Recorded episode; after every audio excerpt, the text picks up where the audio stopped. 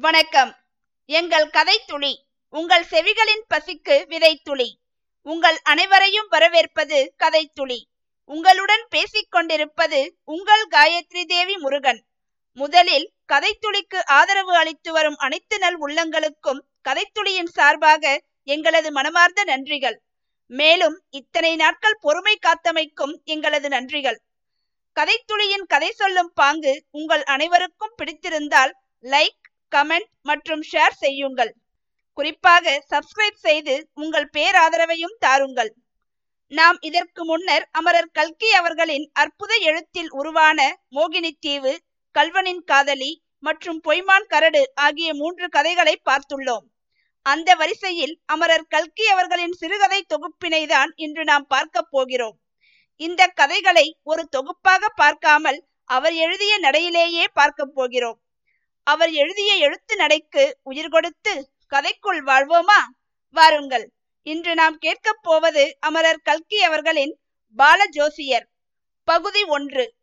பிரசித்தி பெற்ற பாலஜோசியம் பட்டாபிராமன் பிஏயை பற்றி அநேகர் கேள்விப்பட்டிருக்கலாம். அவனுடைய ஜோசிய விளம்பரங்களையும் பத்திரிகைகளில் பார்த்திருக்கலாம். பட்டாபிராமன் நல்ல புத்திசாலி குணவான் யோகியன் சுறுசுறுப்புள்ளவன். யாருக்கும் கெடுதல் நினைக்காதவன். எல்லோரும் ஒன்றாய் இருக்க வேண்டும் என்று நினைக்கப்பட்டவன். இதெல்லாம் உனக்கு எப்படி தெரியும் என்று நீங்கள் கேட்கலாம். எனக்கு தெரிவதற்கு காரணம் இருக்கிறது. ஏனெனில் அந்த பிரசித்தி பெற்ற பாலஜோசியம் பட்டாபிராமன் என்பது அடியேன்தான். இந்த காலத்தில் சில பேர் ஜோசியர் என்று பெயர் வைத்துக்கொண்டு ஊரை ஏமாற்றி பிழைக்கிறார்களே அந்த மாதிரி மோசக்காரர் கூட்டத்தில் சேர்ந்தவன் நான் அல்ல உண்மையாகவே ஜோதிட சாஸ்திரத்தில் அறிவை செலுத்தி வெகுவாக ஆராய்ச்சி செய்தேன். அந்த சாஸ்திரத்தில் உண்மை தத்துவம் இருக்கிறது என்பதை ஐயமின்றி உணர்ந்தேன். என்னுடைய ஆராய்ச்சி அறிவை நன்கு பயன்படுத்தி ஜாதகம் முதலியவை நன்கு பார்த்துத்தான் மற்றவர்களுக்கு பலன் சொல்லி வந்தேன். ஆமாம் இதெல்லாம் ஏன் இறந்த காலத்தில் சொல்கிறாய் என்று நீங்கள் கேட்கக்கூடும். வாஸ்தவம் இறந்த காலத்தில் தான் சொல்கிறேன். ஏனெனில் ஜோசிய தொழிலை நான் விட்டு விட்டேன் என் ஜோசிய விளம்பரங்களை நீங்கள் பத்திரிகைகளில் இனிமேல் பார்க்க மாட்டீர்கள். என் சொந்த விஷயத்தில் நான் நம்பிக்கை இழந்த ஒரு சாஸ்திரத்தை மற்றவர்கள் விஷயத்தில் உபயோகப்படுத்தவும் அதன் மூலம் பணம் சம்பாதிக்கவும் எனக்கு விருப்பமில்லை. என் மனசாட்சி அதற்கு இடம் கொடுக்கவும் இல்லை. ஜோசியத்தில் நான் நம்பிக்கை இழந்தது எப்படி? அதை சொல்வதற்குத்தான் முன் வந்திருக்கிறேன். ஆனால் ஜோசியத்தில் நான் ஏன் நம்பிக்கை இழந்தேன் என்று சொல்வதற்கு முன்னால் அதில் எனக்கு நம்பிக்கை வந்தது எப்படி என்பதை சொல்ல வேண்டும். பள்ளிக்கூடத்திலும் சரி கலாசாலையிலும் சரி படிப்பில் நான் முதன்மையாகவே இருந்து வந்தேன். எல்லா பரீட்சைகளிலும் நல்ல மார்க்குகள் வாங்கி வந்தேன். பிஏ வகுப்பில் படித்தபோது எனக்கு வாழ்க்கையில் மிகப்பெரிய துக்கம் நேர்ந்தது. என் தகப்பனார் திடீரென்று காலஞ்சென்றார் அவர் தாலுகா குமாஸ்தா உத்தியோகத்தில் இருந்தவர். தமது சொற்ப சம்பளத்தில் பணம் மீத்து என்னை படிக்க வைத்து வந்தார். சிறு பிராயத்திலேயே தாயாரை இழந்த துரதிருஷ்டசாலி நான். ஆகவே தகப்பனார்தான் எனக்கு தாயாகவும் இருந்து என்னை காப்பாற்றி வந்தார். அவருடைய மரணம் என்னை கலங்கச் செய்துவிட்டது. பரீட்சைக்கு ஒரு மாதம் இருக்கும் போது அவர் இறந்தபடியால் அந்த வருடம் நான் பரீட்சைக்கு போக முடியவில்லை. அடுத்த செப்டம்பரில் பரீட்சைக்கு போனேன். அதுவரைக்கும் எல்லா பரீட்சைகளிலும் முதல் வகுப்பிலேயே தேறி வந்த நான் பிஏ பரீட்சையில் மூன்றாம் வகுப்பில் தான் தேறினேன். அதற்கு பிறகு என்ன செய்வதென்று கவலை உண்டாயிற்று. சட்ட கலாசாலையில் படிக்கலாம் என்று முன்னால் எண்ணமிருந்தது இப்போது அது முடியாத காரியமாயிற்று. பணத்துக்கு எங்கே போவது? ஏதாவது உத்தியோகம் தேடுவதைத் தவிர வேறு வழி இல்லை. சென்னை பட்டணத்துக்கு வந்து உத்தியோகம் தேடத் தொடங்கினேன். எவ்வளவோ முயற்சிகள் செய்தும் எனக்கு வேலை கிடைக்கவில்லை. முப்பது ரூபாய் சம்பளம்தான் நான் தேடியது. அது கூட கிடைக்கவில்லை. என்னை விட குறைந்த படிப்புள்ளவர்களுக்கெல்லாம் கிடைத்தது. எனக்கு மட்டும் கிடைக்கவில்லை.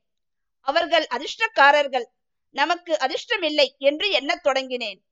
அப்போது நான் அறிந்த இன்னொரு செய்தி அதிர்ஷ்டத்தின் மேல் எனக்கு அதிக நம்பிக்கை உண்டாக்கிற்று. என்னுடன் ஹைஸ்கூலில் நாலாவது ஃபாரம் முதல் கோபாலகிருஷ்ணன் என்ற பையன் படித்து வந்தான். மார்க் வாங்குவதில் அவனுக்கும் எனக்கும் தான் முக்கியமான போட்டி. ஆனாலும் அநேகமாக நான் தான் அவனை விட அதிக மார்க் வாங்குவேன். என் தகப்பனாரின் மரணத்தினால் நான் பரீட்சைக்கு போக முடியாத வருஷத்தில் அவன் பிஏ முதல் வகுப்பில் தேறினான். அவனுடைய கெட்டிக்காரத்தனத்தை கண்ட மயிலாப்பூர் வக்கீல் ஒருவர் தம் பெண்ணை அவன் கல்யாணம் செய்து கொள்ள வேண்டுமென்ற நிபந்தனையின் பேரில் அவனை ஐசிஎஸ் பரீட்சைக்கு படிக்க அனுப்பியிருக்கிறார் என்று அறிந்தேன். இதை பற்றி அவனுடைய சிநேகிதர்கள் சிலர் பரிகாசம் செய்தார்கள். ஐசிஎஸ் உத்தியோகத்துக்காக அடிமை ஒப்பந்தம் எழுதி கொடுத்து விட்டான் என்று சொன்னார்கள். ஆனால் இது பொறாமையால் எழுந்த பேச்சு என்பதை நான் அறிவேன். இன்று இப்படி பரிகாசம் செய்கிறவர்கள் நாளைக்கு அவன் ஆயிரம் ரூபாய் சம்பளத்தில் சப் கலெக்டராக வந்ததும் அவனிடம் போய் கையை கட்டிக்கொண்டு நிற்பார்கள். அதுவரை எனக்கு வேலை கிடைக்காவிட்டால் நானும் அவனிடம் போனாலும் போவேன். ஒருவேளை அவன் இப்போது பார்க்க முடியாது என்று டவாலி சேவகனிடம் சொல்லி அனுப்பிவிடுவான் என்னை பார்ப்பதற்கு அவன் மனமுவந்து சம்மதித்தாலும் உத்தியோகம் என்று சொன்னதும் உத்தியோகத்துக்கு நான் எங்கே அப்பா போவேன்? முன்காலத்திலே போல இப்போது கலெக்டர்களுக்கு அதிகாரம் ஏது? பப்ளிக் சர்வீஸ் கமிஷன் அல்லவா நியமனம் செய்கிறது? கம்யூனல் ரொட்டேஷன் வேறு இருக்கிறது என்பான். இதை நினைக்க நினைக்க வாழ்க்கையின் விசித்திரத்தை பற்றி எனக்கு மேலும் மேலும் வியப்புண்டாயிற்று. கோபாலகிருஷ்ணன் என்னை விட எந்த விதத்திலும் புத்திசாலி அல்ல. ஆனாலும் அவன் ஏன் கலெக்டராக வேண்டும்? நான் ஏன் இப்படி வேலைக்கு திண்டாட வேண்டும்? இதற்கு அதிர்ஷ்டம் காரணம் இல்லாது வேறு என்ன இருக்க முடியும்? இன்னும் உலகத்தை நான் சுற்றுமுற்றும் பார்த்து வாழ்க்கை விசித்திரங்களை கவனிக்கத் தொடங்கினேன். கொஞ்சமும் லாயக்கில்லாதவர்கள் எல்லாம் பெரிய பெரிய பதவிகளில் உட்கார்ந்து கொண்டு அதிகாரம் செலுத்தினார்கள். புத்திசாலிகளும் குணசாலிகளும் ஜீவனோபாயத்துக்கே திண்டாடிக் கொண்டிருந்தார்கள். எதிர்பாராத விதத்தில் சிலர் திடீரென்று பணக்காரர்கள் ஆனார்கள். அதே மாதிரி எதிர்பாராத விதங்களில் சிலர் திடீரென்று ஏழைகளானார்கள். நான் உத்தியோகம் தேடி அலைந்த போது இம்மாதிரி விசித்திரங்கள் பலவற்றை அறிந்தேன். இவற்றையெல்லாம் பார்க்க பார்க்க நம்முடைய சாமர்த்தியத்தினாலும் முயற்சியினாலும் மட்டும் ஒன்றும் நடப்பதில்லை.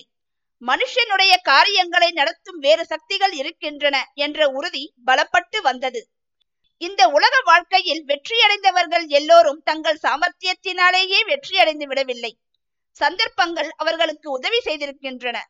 தோல்வி அடைந்தவர்கள் எல்லோரும் தங்கள் முட்டாள்தனத்தினாலேயே தோல்வியடைந்து விடவில்லை. சந்தர்ப்பங்கள் உதவி செய்யாதபடியினாலேயே தோல்வியடைந்தார்கள். இவ்வாறு ஒரு மனுஷனுக்கு சந்தர்ப்பங்கள் உதவி செய்வதும் செய்யாததும் குருட்டுத்தனமாக நடக்கும் காரியமா? அல்லது ஏதாவது ஒரு நியதியின்படி நடக்கிறதா? அதாவது அதிர்ஷ்டம் என்பதெல்லாம் குருட்டு அதிர்ஷ்டம்தானா? அல்லது காரண காரியக்கிரமம் உண்டா? ஒருவனுடைய வாழ்க்கையில் ஏற்படும் ஏற்றத்தாழ்வுகள் எல்லாம் அவ்வப்போது தற்செயலாகவே உண்டாகின்றனவா? அல்லது பிறக்கும் போதே இந்த ஜீவனுக்கு இந்தெந்த காலத்தில் இன்னென்ன மாதிரி நடக்கும் என்று ஏற்பட்டு விடுகின்றதா? இத்தகைய சிந்தனைகளில் என் மனம் அடிக்கடி ஈடுபடத் தொடங்கியது. அதன் பயனாக மனித வாழ்க்கையில் எல்லாம் முன்னால் நியமித்தபடிதான் நடக்கிறது என்ற ஒரு நம்பிக்கை என் உள்ளத்தில் பலமாக வேரூன்றிவிட்டது. எல்லாம் முன்னால் நியமித்தபடியே நடக்கின்றனவென்றால் அப்படி நடக்கப் போவதை முன்னதாகவே அறிந்து கொள்வது சாத்தியமா? இது சாத்தியம் என்பதாக ஜோதிட சாஸ்திரம் சொல்கின்றது. அதில் உண்மை இருக்குமோ?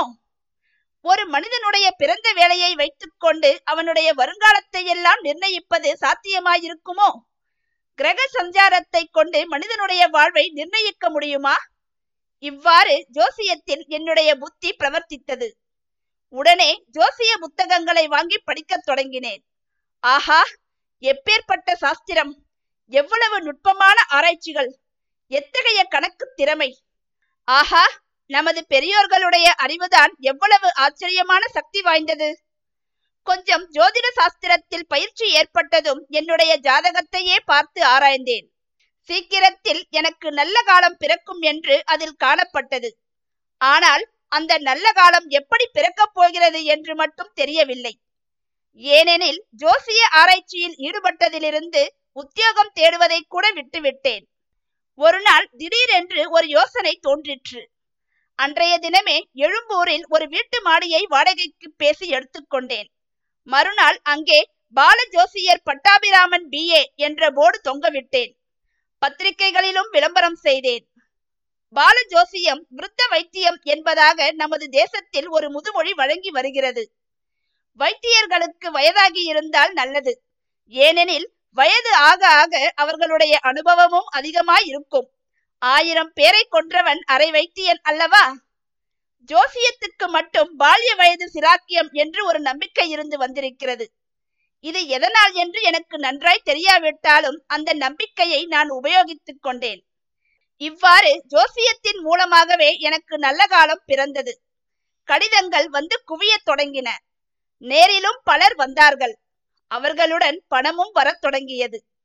ஐந்தாறு மாதத்துக்குள் எனக்கு ஒரு நிச்சயம் ஏற்பட்டது. அதாவது இந்த உலகத்தில் உள்ள மக்களை எல்லாம் இரண்டு பிரிவாக பிரித்து விடலாம் என்று தோன்றிற்று. ஒரு பிரிவினர் ஜோசியத்தில் நம்பிக்கை கொண்டவர்கள். இன்னொரு பிரிவினர் ஜோசியத்தில் நம்பிக்கை இல்லாதவர்கள். நம்பிக்கை கொண்டவர்கள் அந்த நம்பிக்கை காரணமாக ஜோசியம் பார்த்தார்கள். நம்பிக்கை இல்லாதவர்கள் அதையும் பரீட்சித்து பார்த்து விடலாமே என்று ஜோசியம் பார்த்தார்கள். ஆகவே ஜோசியம் பார்க்காதவர்கள் யாரும் இல்லை என்று ஏற்பட்டது. அரசியல்வாதிகள் தேர்தலில் நிற்பதற்காக ஜோசியம் கேட்டார்கள். தேர்தலில் ஜெயிக்கும் ஜெயிக்காது என்று முன்னால் தெரிந்துவிட்டால் எவ்வளவு நல்லது பாருங்கள். எவ்வளவு பணம் மீதியாகும்? உத்தியோகஸ்தர்கள் ப்ரமோஷன் ஆகுமா என்று ஜோசியம் பார்த்தார்கள். வியாபாரிகள் வியாபாரத்தில் லாபம் வருமா என்று கேட்டார்கள். குதிரை பந்தயத்துக்கு போகிறவர்கள் கூட தங்களுடைய ஜாதக பலன் சரியா இருக்கிறதா பணம் கட்டலாமா என்று தெரிந்து கொள்ள விரும்பினார்கள். ஒரு பிரபல காங்கிரஸ்வாதி தமக்கு இந்த வருஷம் சிறைக்கு போக ஜாதகத்தில் இடம் இருக்கிறதா என்று பார்த்து கொண்டார். இவர் தம்முடைய ஜாதக பலனை கொண்டு தேசிய இயக்கத்தின் போக்கையே நிர்ணயிக்க முயன்றார். தம்முடைய ஜாதக பலனில் சிறைவாசம் போட்டிருந்தால் மகாத்மா சத்தியாகிரகம் ஆரம்பிப்பார் இல்லாவிட்டால் மாட்டார் என்று அவர் எண்ணினார். ஒரு பிரபல வக்கீல் தம்முடைய ஜாதக ரீதியின்படி தமக்கு ஒரு மனைவிதானா? இரண்டு பேர் உண்டா என்று தெரிந்து கொள்ள மிகவும் ஆவல் காட்டினார். இப்படி எத்தனையோ வினோதமான அனுபவங்கள் எனக்கு ஏற்பட்டன. அந்த அனுபவங்களில் என்னுடைய வாழ்க்கையையே மாற்றியமைத்து என்னை ஜோசிய தொழிலையும் விடும்படி செய்த அனுபவத்தை தான் இப்போது சொல்லப் போகிறேன். பால ஜோசியர் பகுதி இரண்டு. ஒரு நாள் மாலை ஐந்து மணி இருக்கும். என்னுடைய அறைக்குள் ஒரு சிறு பையன் வந்தான். அவனுக்கு பத்து வயது இருக்கலாம். முகம் குறுகுருவென்று களைவடைந்து கொண்டிருந்தது. அவன் வாழ்க்கையில் மிக மேலான நிலைக்கு வரப்போகிறான் என்று ஜோசியம் சொல்வதற்கு ஜாதகம் பார்க்க வேண்டியதில்லை. முகத்தை பார்த்தே சொல்லிவிடலாம். சார் ஜோசியர் நீங்கள்தானா சார்? என்று கேட்டான். அவன் குரலில் ஒரு கனிவு இருந்தது. ஆமாம் அப்பா உனக்கு என்ன வேணும்? என்றேன். அம்மாவுக்கு உடம்பு சரியாயில்லை. உங்களை கூட்டிக் கொண்டு வரச் சொன்னாள் என்றான். அவனுடைய முகத்தில் தோன்றிய சோகக் குறிக்கும் குரலில் துணித்த கனிவுக்கும் எனக்கு காரணம் தெரிந்தது. ஆனாலும் அவன் அம்மாவுக்கு உடம்பு சரியில்லாததற்காக நான் போய் என்ன பிரயோஜனம்? நான் வைத்தியன் இல்லையே அப்பா என்றேன். வைத்தியத்துக்காக இல்லை சார் ஏதோ ஜாதகம் பார்க்க வேணுமாம். அதற்காகத்தான் உங்களை அவசியம் வந்துவிட்டு போகச் சொன்னாள் சார் என்றான். உடனே நான் அங்கவஸ்திரத்தை எடுத்து போட்டுக்கொண்டு அந்த பையனுடன் கிளம்பினேன். வீடு எங்கே இருக்கிறது தம்பி? என்றேன். கிட்டதான் சார் இருக்கிறது. நான் அழைத்து கொண்டு போகிறேன் என்றான் பையன். சாலையில் நடந்து கொண்டே வீட்டில் அப்பா இல்லையா தம்பி? என்று கேட்டேன். எங்க அப்பா செத்து போயிட்டார் சார். ஆறு வருஷம் ஆச்சு என்றான். சற்று பொறுத்து உனக்கு அண்ணா இருக்கிறாரா? என்று கேட்டேன். இரண்டு அண்ணா இருக்கா சார்? ஒருத்தன் தான் ஆகாசப்படையிலே சேர்ந்திருக்கான். உங்களுக்கு தெரியாதா சார்? என்றான். அவனுடைய குரலில் பயத்தோடு பெருமையும் கலந்திருந்தது. எழும்பூரிலிருந்து ஒரு பையன் ஏர் பைலட்டாக சேர்ந்திருக்கிறான் என்று நான் முன்னமே கேள்விப்பட்டிருந்தேன். பிற்பாடு அவன் சீமைக்கு ராயல் ஏர்போர்ஸில் சேர்வதற்கு போயிருக்கிறான் என்றும் சொன்னார்கள். அவனுடைய தம்பிதான் இவன். அவன் தாயாரைத்தான் பார்க்கப் போகிறோம் என்றதும் எனக்கு ஒருவித பெருமை உண்டாயிற்று. ஜன நடமாட்டம் அதிகமில்லாத ஒதுக்குப்புறமான சாலையில் அவர்கள் வீடு இருந்தது. வாசலில் மதில் சுவர் தாண்டியதும் ஒரு சின்னஞ்சிறு தோட்டம் அதற்கு பின்னால் வீடு. வீட்டு வாசலில் சின்ன தாழ்வாரம் இருந்தது. நாங்கள் வீட்டை அடைந்ததும் பையன் இதோ நான் போய் அம்மாவிடம் சொல்கிறேன் சார் என்று கூறிவிட்டு உள்ளே போனான். வெளித்தாழ்வாரத்தில் கிடந்த நாற்காலியில் நான் உட்கார்ந்தேன். அடுத்த நிமிஷம் உள்ளிருந்து யாரோ வந்த சத்தம் கேட்டு திரும்பி பார்த்தேன். ஓர் இளம்பெண் என் முன்னால் நின்றாள். முகஜாடையிலிருந்து அவள் பையனுடைய தமக்கை என்று யூகித்துக் கொண்டேன். ஆச்சரியம் நிறைந்த தன் பெரிய கண்களை அகல விரித்து அவள் என்னை நோக்கினாள். என்னுடைய நெஞ்சை என்னமோ செய்தது. இப்படி ஓர் இளம் பெண்ணுடன் நேருக்கு நேர் பார்த்து பேசி எனக்கு வழக்கம் கிடையாது. எனவே கலக்கத்துடன் எழுந்து நின்றேன். நீங்கள்தான் பாலஜோசியரா? என்று அந்த பெண் கேட்டாள். உடனே கொஞ்சம் தைரியம் வந்து ஆமாம் என்றேன். அவளுடைய இதழ்களில் ஒரு விஷமச் சிரிப்பின் ரேகை காணப்பட்டது. பாலஜோசியர் என்றால் பச்சை குழந்தையாயிருப்பீர்களாக்கும் என்று நினைத்தேன். நான் கொள்ளென்று சிரித்து விட்டேன். அவள் சற்றென்று தன் வாயை பொத்திக் கொண்டதும் என் சிரிப்பு நின்றது. அவள் ரகசியம் பேசும் குரலில் எங்க அம்மாவுக்கு உடம்பு சரியாயில்லை. அவளுக்கு மன வருத்தம் உண்டாகும்படியாக நீங்கள் ஒன்றும் சொல்லக்கூடாது. உங்களை ரொம்பவும் கேட்டுக்கொள்கிறேன் என்றாள். என்னை கூப்பிட்ட காரணம் ஒருவாறு எனக்கு புலப்படத் தொடங்கியது. மறுபடியும் அவள் எங்கள் அண்ணா ஆகாசப்படையில் சேர்ந்திருக்கிறான் தெரியுமோ இல்லையோ? அவன் ஜாதகத்தை பார்க்கச் சொல்வாள். ஒன்றும் ஆபத்து இல்லை என்று நீங்கள் சொல்லிவிட வேணும் தெரிகிறதா? என்று மன்றாடும் குரலில் சொல்லி என்னை ஏறிட்டு பார்த்தாள். அவளுடைய கண்களில் நீர் துளித்திருப்பதை கண்டேன். அந்த கண்ணீர் துளிகள் என் நெஞ்சை பிளந்தன. பையன் உள்ளே இருந்து ஓடி வந்து அம்மா வரச் சொல்கிறாள் சார் என்றான். உள்ளே போனேன். இதற்குள் மணி ஆறு ஆகிவிட்டபடியால் வெளிச்சம் வெகுவாக மங்கி இருந்தது. அது பழைய நாள் முறையில் கட்டிய வீடு. முற்றம் தாழ்வாரம் கூடம் இப்படி இருந்தது. கூடத்தில் ஒரு நாடாக்கட்டில் போட்டிருந்தது. அதில் ஒரு அம்மாள் படுத்திருந்தவர் என்னை கண்டதும் எழுந்து உட்கார்ந்தார். அவருக்கு வயது சுமார் ஐம்பது இருக்கும். அவரை பார்த்ததும் எனக்கு ஒருவித பயபக்தி உண்டாயிற்று. அடிக்கடி ஒருவித என்று சொல்கிறேன் இல்லையா? இந்த உணர்ச்சிகள் எல்லாம் எனக்கு முற்றும் புதியவையானபடியால் அப்படி சொல்ல வேண்டியிருக்கிறது. நான் அருகில் சென்றதும் நீங்கள் ஏன் அம்மா எழுந்திருக்கிறீர்கள்? படுத்துக் கொள்ளுங்கள் என்றேன். பாதகமில்லை நீங்கள் உட்காருங்கள் என்று அந்த அம்மாள் கூறினார். கீழே விரித்திருந்த பாயில் நான் உட்கார்ந்ததும் அந்த அம்மாள் ஒரு ஜாதகம் பார்ப்பதற்காக உங்களை கூப்பிட்டு அனுப்பினேன். எனக்கு உடம்பு சரியாயில்லை. இல்லாவிட்டால் நானே வந்திருப்பேன் என்றார். அதற்கென்ன மாமி? எனக்கு வருவதற்கு ஒரு ஆட்சேபனையும் இல்லை என்றேன்.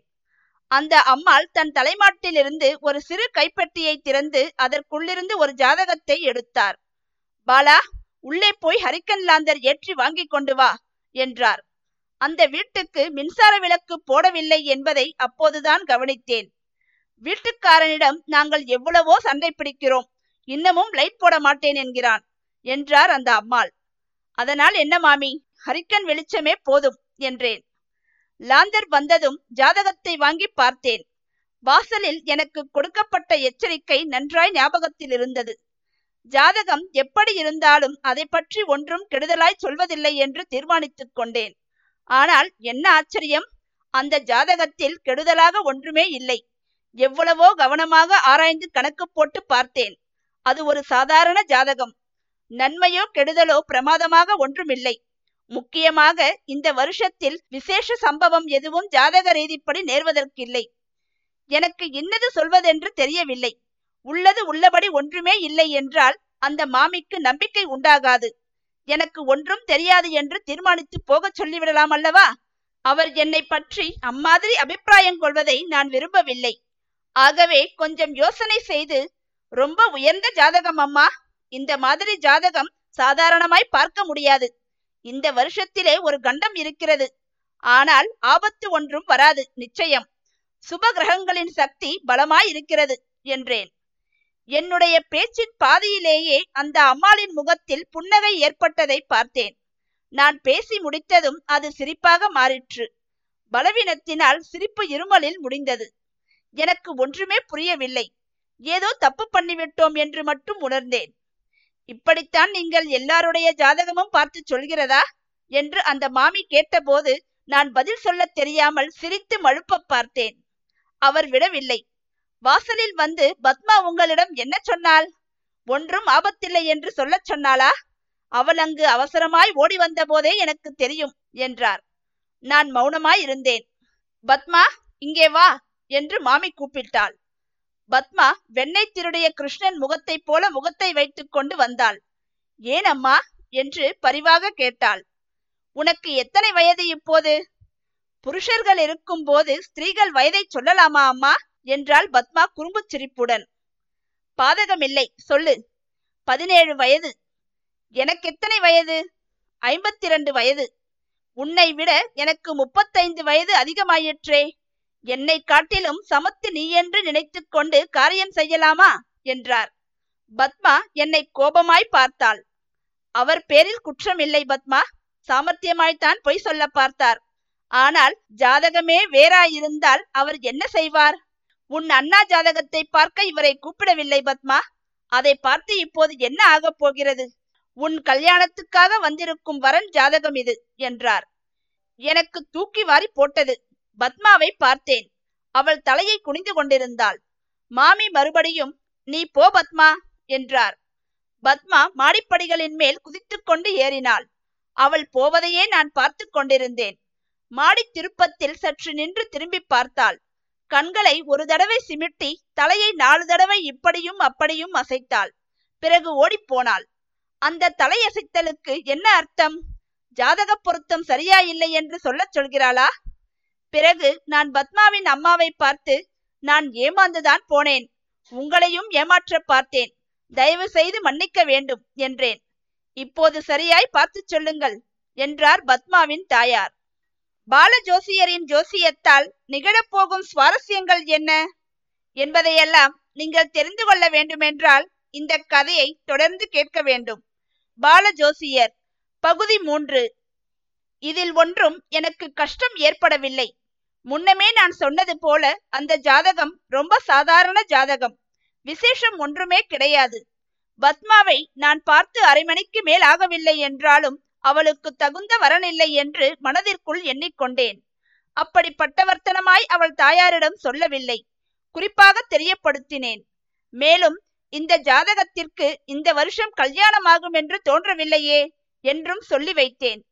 இந்த ஆராய்ச்சியின் போது பத்மாவின் தாயாருக்கு ஜோசியம் ஜாதகம் பார்த்தல் முதலியவைகளை பற்றி நல்ல பரிச்சயம் உண்டென்று தெரிந்தது.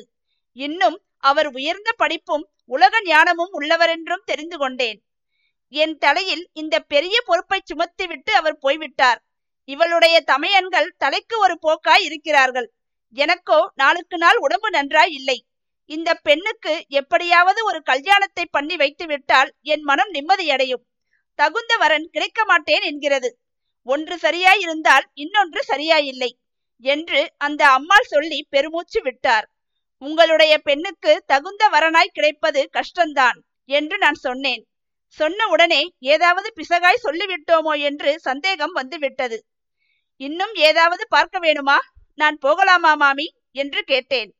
இன்றைக்கு நாழிகையாகிவிட்டது. இன்னொரு நாள் வருகிறீர்களா? என் பிள்ளைகளின் ஜாதகத்தையும் காட்டுகிறேன். என்றார். கட்டாயம் வருகிறேன் என்று சொல்லிவிட்டு நான் எழுந்து சென்றேன். நான் வாசல் பக்கம் போய் மதில் சுவரை தாண்டியதும் பின்னால் சார் சார் என்று சத்தம் கேட்டது. பாலன் நின்று கொண்டிருந்தான். கொஞ்சம் இருக்கச் சொல்கிறா சார் என்றான். திரும்பி போனேன். அதற்குள் பத்மா வந்து தன் கையில் இருந்த ஏதோ ஒன்றை பாலனிடம் கொடுத்து என்னிடம் கொடுக்கச் சொன்னாள். அது ஒரு ஐந்து ரூபாய் நோட்டு. நான் அதை வாங்கி மறுபடியும் பாலனுடைய சட்டை பையில் போட்டுவிட்டு இன்னொரு நாளைக்கு வரப்போகிறேன். அப்போது வாங்கிக் கொள்கிறேன் என்று சொல்லிவிட்டு போனேன். மறுபடியும் மதில் வாசலை தாண்டும் போது திரும்பி பார்த்தேன். பத்மா என்னையே பார்த்து கொண்டிருந்தாள். அப்புறம் நான் திரும்பி பார்க்காமலே சென்றேன். ஆனால் பத்மாவின் கண்களும் முகமும் என் மனத்தை விட்டு அகலவில்லை. இது எனக்கு ஒரு புதிய அனுபவமாய் இருந்தது. ஒரு பெண்ணின் கண்களுக்கு அவ்வளவு சக்தி உண்டென்று அதற்கு முன் நான் நினைத்ததே இல்லை. மறுநாள் அந்த குடும்பத்தை பற்றி அக்கம் பக்கத்தில் விசாரித்தேன். பத்மாவின் தகப்பனார் பெரிய உத்தியோகத்தில் இருந்தார் என்றும் ஐந்து வருஷத்துக்கு முன்னால் இறந்து போனார் என்றும் அறிந்தேன். அதற்கு பிறகு பாகிரதி அம்மாள் எழும்பூரில் இந்த வீட்டை வாடகைக்கு எடுத்துக்கொண்டு செட்டாக குடித்தனம் பண்ணி குழந்தைகளையும் படிக்க வைத்து வந்தாள். பையன்கள் இரண்டு பேரும் பிஏ பரீட்சை தேறினார்கள். ஒருவன் ஆகாச விமானம் ஓட்ட கற்றுக்கொண்டு சில மாதங்களுக்கு முன்புதான் எட்நூறு ரூபாய் சம்பளத்தில் பைலட் வேலையில் அமர்ந்தான். அப்போது ஊரெல்லாம் அவனுடைய சாமர்த்தியத்தையும் அதிர்ஷ்டத்தையும் புகழ்ந்து கொண்டார்கள். பிறகு யுத்தம் வந்தது. கே. ராமசுவாமி பிரிட்டிஷ் ஆகாசப்படைக்கு தேர்ந்தெடுக்கப்பட்டதாயும் சீக்கிரம் சீமைக்கு போகிறதாயும் பத்திரிகைகளில் கொஞ்ச நாளைக்கு முன் பிரசுரமாகி இருந்தது அவனுடைய சகோதரன் கிருஷ்ணசுவாமி ஏதோ ஒரு அமெரிக்க வியாபார கம்பெனியில் டிராவலிங் ஏஜென்ட் என்று தெரிந்தது. இந்தியர்களுக்குள் ஆகாசப்படையில் சேர்ந்தவர்கள் அப்போது வெகு சிலரே ஆதலால் மேற்சொன்ன விவரங்கள் எல்லாம் அநேகம் பேருக்கு தெரிந்திருந்தன. இப்படியாக பிரசித்தி பெற்றிருந்த குடும்பத்திலேதான் எனக்கு அறிமுகம் ஏற்பட்டது. இரண்டு நாள் கழித்து ஒரு நாள் சாயங்காலம் மறுபடியும் அவர்கள் வீட்டுக்கு போனேன். வாசற்படியில் வழிபார்த்து நின்றவள் போல் பத்மா நின்றாள். எங்கள் அம்மாவுக்கு என்னமோ உங்களை ரொம்ப பிடித்து போயிருக்கிறது. முந்தானாலும் நேற்றும் நீங்கள் ஏன் வரவில்லை என்று கேட்டுக்கொண்டிருந்தாள் இன்று மறுபடியும் பாலனை அனுப்பலாமா என்று யோசித்துக் கொண்டிருந்தாள் என்றாள். உள்ளே சென்றேன். பாகிரதி மாமி முன்போலவே நாடாக்கட்டிலில் படுத்துக் கொண்டிருந்தார். என்னை கண்டதும் எழுந்து உட்கார முயன்றார். ஏன் மாமி நீங்கள் எழுந்திருக்கிறீர்கள்? படுத்துக் கொள்ளுங்கள். உங்களுக்கு இன்னும் உடம்பு சரியாகவில்லையா? யாராவது டாக்டர் வந்து பார்க்கிறாரா? என்று கேட்டேன். என் வியாதி மனோவியாதிதான். அதை எந்த டாக்டராலும் தீர்க்க முடியாது. இந்த பெண்ணுக்கு ஒரு கல்யாணத்தை பண்ணிவிட்டேனானால் மனது கொஞ்சம் நிம்மதியடையும் என்றார். அப்போது பத்மா போ அம்மா உனக்கு எப்போதும் இதுதான் வேலை. இந்த பேச்சு எனக்கு பிடிக்கவே இல்லை என்றாள். உன்னை யார் இங்கே கூப்பிட்டார்கள்? நீ போ மாடிக்கு என்றார் பாகிரதி மாமி. பாலா வாடா நாம் மாடிக்கு போகலாம். அம்மா ஏதாவது உளரென்று கிடக்கட்டும். என்று பத்மா சொல்லிவிட்டு பாலனின் கையை பிடித்து இழுத்துக்கொண்டு மாடிக்கு போனாள். மாமியை பார்த்து அன்றைக்கு உங்கள் பிள்ளைகளின் ஜாதகத்தை காட்டுவதாய் சொன்னீர்கள் அல்லவா? என்றேன். அவர் கைப்பெட்டியை திறந்து ஒரு ஜாதகத்தை எடுத்து கொடுத்தார். அதை கவனமாக ஆராயத் தொடங்கினேன். ஆரம்பத்திலேயே என் நெஞ்சு துணுக்கென்றது. அது ஒரு விசேஷ ஜாதகம்தான். இருபது வயதில் பளிச்சென்று ஒரு பிரகாசம் உண்டாயிற்று. இருபத்தி இரண்டாவது வயதில் அது திடீரென்று மங்கி அடியோடு மறைந்தது. பாகிரதி மாமியின் முகத்தை நிமிர்ந்து பார்க்கவே எனக்கு பயமாய் இருந்தது. ஒருவாறு சமாளித்துக் கொண்டு அவரை பார்த்து ஆகாசப்படையில் சேர்ந்திருக்கிறானே அந்த பையனின் ஜாதகந்தானா இது? என்றேன். ஆமாம். நான் மிகுந்த தயக்கத்துடன் கண்டம் பலமாய்த்தான் இருக்கிறது. ஆனாலும் பயம் இல்லை ஆயுள்காரகன் நல்ல இடத்தில் இருக்கிறான் அல்லவா என்றேன். அது எப்படி? என்று கேட்டார். நான் ஏதேதோ சொல்லி பார்த்தேன். அதற்கெல்லாம் அவர் ஆட்சேபனை சொல்லி வந்தார். கடைசியில் நான் இதிலெல்லாம் என்ன அம்மா இருக்கிறது? யார் அவ்வளவு சரியாக ஜாதகம் கணித்து வைத்திருக்கிறார்கள்? சாஸ்திரத்தை தான் நாம் என்ன பூராவும் கண்டுவிட்டோமா? ஜோதிடம் பெரிய சமுத்திரம். ஒரு வினாடியை ஒன்பது அம்சமாக பிரித்தால் ஒவ்வொரு அம்சத்தில் பிறந்ததற்கும் தனித்தனி பலன் உண்டு என்று சாஸ்திரம் சொல்கிறது. அப்படியெல்லாம் பிறந்த வேலையை நிர்ணயித்து யார் ஜாதகம் கணிக்கிறார்கள்? என்றேன். பிறகு அவர் கவனத்தை வேறு விஷயத்தில் திருப்பலாம் என்று ஆமாம் உங்களுக்கு இன்னொரு பிள்ளை இருக்கிறார் அல்லவா? அவருடைய ஜாதகம் இருக்கிறதா? என்று கேட்டேன். அவனுக்கும் இதே ஜாதகம்தான் என்றார். ஒரு நிமிஷம் எனக்கு திகைப்பாய் இருந்தது. அப்புறம் ஒரு எண்ணம் தோன்றவே என்ன சொல்கிறீர்கள்? இரண்டு பேரும்? என்று தயங்கினேன். ஆமாம் ராமுவும் கிருஷ்ணனும் இரட்டை பிள்ளைகள். இரண்டு நிமிஷம் முன்பின்னாக பிறந்தார்கள். என்றாள் பாகிரதி மாமி. எனக்கு சொல்ல முடியாத ஆச்சரியம் உண்டாயிற்று. ஏதோ ஒரு ஆறுதலும் ஏற்பட்டது. அந்த விஷயத்தை நினைத்து பார்க்க பார்க்க பழைய மனச்சோர்வு மாறி உற்சாகம் வளர்ந்தது. பார்த்தீர்களா அம்மா? இதிலிருந்தே தெரியவில்லையா? நம்முடைய ஜோசிய ஆராய்ச்சி எல்லாம் எவ்வளவு அரைகுறையானதென்று? இரண்டு பேருக்கும் ஒரே ஜாதகம். ஆனாலும் இரண்டு பேருடைய போக்கும் முழுதும் வித்தியாசமாய் இருக்கிறதல்லவா ஒருவன் யுத்த களத்துக்கு போக இன்னொருவன் இங்கே சௌக்கியமாய் இருப்பானேன் இவன் எப்போது இங்கே சௌக்கியமாய் இருக்கிறானோ அவனும் சௌக்கியமாக திரும்பி வந்து சேருவான். ஜாதகத்தை கொண்டு வீணாக மனதை கஷ்டப்படுத்திக் கொள்ளாதீர்கள். பகவான் அப்படியெல்லாம் உங்களை சோதிக்க மாட்டார் என்றேன். என்னுடைய அனுதாபம் நான் எதிர்பார்த்ததற்கு நேர் எதிர்விதமான பலனை அளித்தது. அவருடைய கண்களில் கண்ணீர் ததும்பிற்று. நல்ல வேளையாக இச்சமயத்தில் மாடியிலிருந்து பாலன் அம்மா அண்ணா வருகிறான் என்று கூவிக்கொண்டு கீழே ஓடி வந்தான். மாமி சட்டென்று கண்ணீரை துடைத்துக் கொண்டார். பாலன் வாசற்புறம் ஓடி சற்று நேரத்துக்கெல்லாம் அண்ணாவின் கையை பிடித்து தொங்கிக் கொண்டு வந்தான். வருவது யார்? ராமசாமியா அல்லது கிருஷ்ணசாமியா? இனி நடக்கப் போவது என்ன? என்பதையெல்லாம் நீங்கள் தெரிந்து கொள்ள வேண்டுமென்றால் இந்த கதையை தொடர்ந்து கேட்க வேண்டும். பால ஜோசியர் பகுதி நான்கு. கிருஷ்ணா வா என்றார் மாமி. கிருஷ்ணசாமி சூட்டு தரித்து தொப்பி அணிந்து கொண்டிருந்தான். தொப்பியை எடுத்து சுவரிலிருந்த ஸ்டாண்டில் மாட்டிவிட்டு ஊஞ்சல் பலகையில் உட்கார்ந்தான். ஏனம்மா உடம்பு இன்னும் சரியாகவில்லையா? டாக்டரை அழைத்து காட்டலாம் என்றால் கேட்கிறதில்லை. தனக்காகவும் தெரியாது. சொன்னாலும் கேட்பதில்லை என்றால் அப்படிப்பட்டவர்களுடன் என்ன செய்கிறது? என்று ஒரு பிரசங்கம் செய்துவிட்டு சட்டென்று என்னை பார்த்து இந்த பேர் வழியார் யாராவது புது ஜோசியரோ? என்று கேட்டான். அதற்கு மாமி ஆமாம் கிருஷ்ணா இவர் ஜோசியர்தான். பால ஜோசியர் பட்டாபிராமன் பிஏ என்று பத்திரிகையில் விளம்பரம் வந்தது. நாம் கூட ஒரு நாள் பேசிக் கொண்டிருந்தோம் அல்லவா? என்றார். கிருஷ்ணசாமி என்னை அருவருப்புடன் பார்த்தான்.